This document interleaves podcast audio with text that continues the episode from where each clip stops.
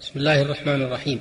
الحمد لله رب العالمين والصلاة والسلام على رسول الله خاتم النبيين وعلى آله وصحبه ومن تمسك بسنته وعمل بهديه إلى يوم الدين. أيها المستمع الكريم روت أم المؤمنين عائشة رضي الله عنها أن النبي صلى الله عليه وسلم قال السواك مطهرة للفم مرضاة للرب.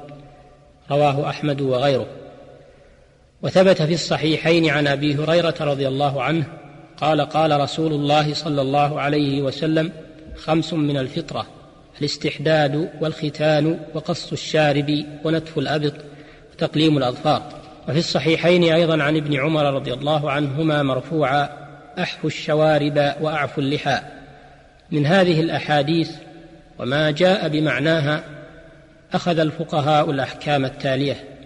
اولا مشروعية السواك وهو استعمال عود أو نحوه في الأسنان واللثة ليذهب ما علق بهما من صفرة ورائحة وقد ورد أنه من سنن المرسلين. فأول من استاك إبراهيم الخليل عليه الصلاة والسلام. قد بين الرسول صلى الله عليه وسلم في هذا الحديث أنه مطهرة للفم أي منظف له مما يستكره وأنه مرضاة للرب أن يرضي الرب تبارك وتعالى.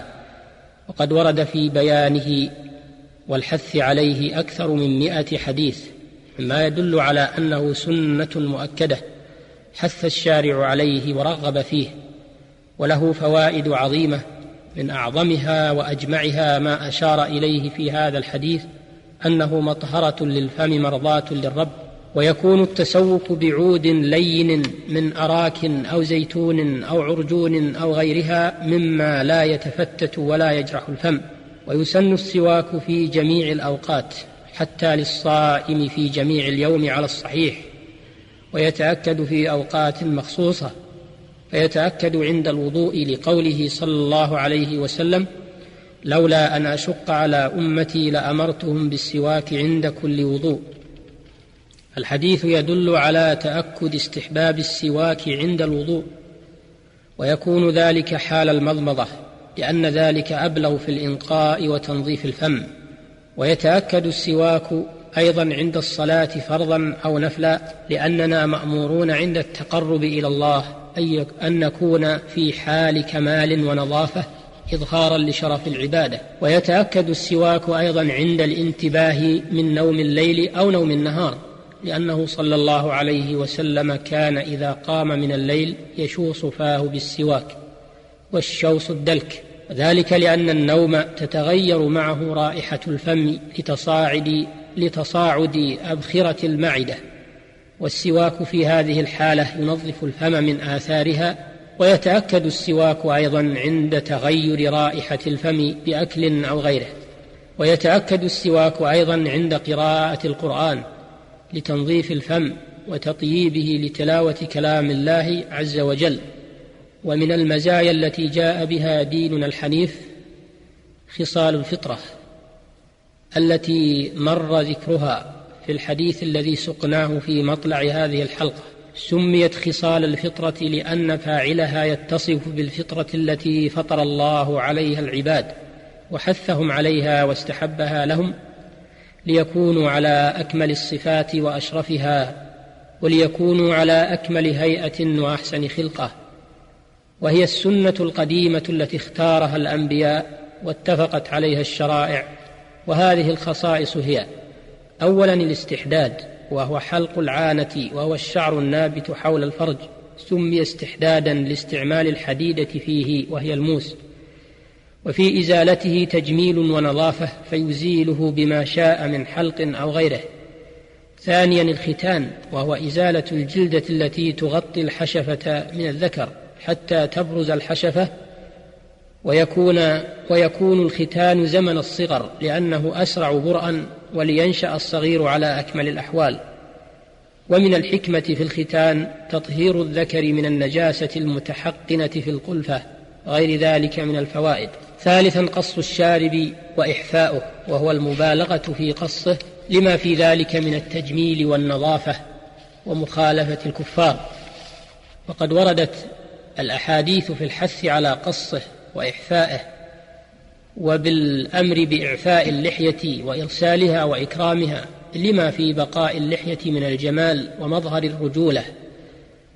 وقد عكس كثير من الناس الأمر فصاروا يغذون شواربهم ويحلقون لحاهم أو يقصونها ويحاصرونها في نطاق ضيق إمعانا في المخالفة للهدي النبوي وتقليدا لأعداء الله ورسوله ونزولا عن سمات الرجولة والشهامة إلى سمات النساء والسفلة حتى صدق عليهم قول الشاعر يقضى على المرء في أيام محنته حتى يرى حسنا ما ليس بالحسن وقول الآخر ولا عجب أن النساء ترجلت ولكن تأنيث الرجال عجيب.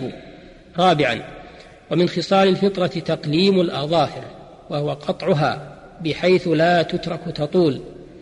لما في ذلك من التجميل وإزالة الوسخ المتراكم تحتها والبعد عن مشابهة السباع البهيمية. وقد خالف هذه الفطرة وقد خالف هذه الفطرة النبوية طوائف من الشباب المخنفس والنساء الهمجيات فصاروا يطيلون أظفارهم مخالفة للهدي النبوي وإمعانا في التقليد الأعمى. فلا حول ولا قوة إلا بالله العلي العظيم. ومن خصال الفطرة نتف الأبط أي إزالة الشعر النابت في الأبط يسن إزالة هذا الشعر بالنتف أو الحلق أو غير ذلك. لما في إزالته من النظافة وقطع الرائحة الكريهة التي تتضاعف مع وجود هذا الشعر.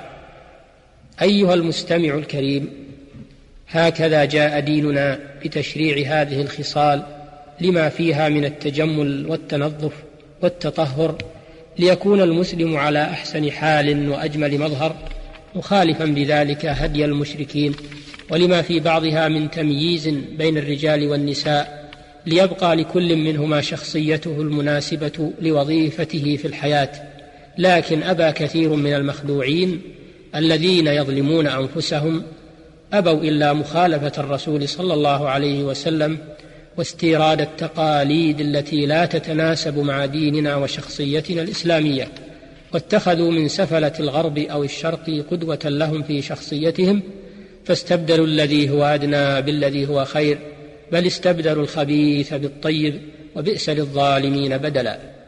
فجنوا على أنفسهم وعلى مجتمعهم وجاءوا بسنة سيئة باءوا بإثمها وإثم من عمل بها. ولا حول ولا قوة إلا بالله العلي العظيم. اللهم وفق المسلمين للإصلاح في أعمالهم وأقوالهم. وارزقهم الإخلاص لوجهك الكريم. والتمسك بسنة نبيك العظيم. صلى الله عليه وسلم. الحمد لله رب العالمين وإلى الحلقة القادمة إن شاء الله تعالى والسلام عليكم ورحمة الله وبركاته.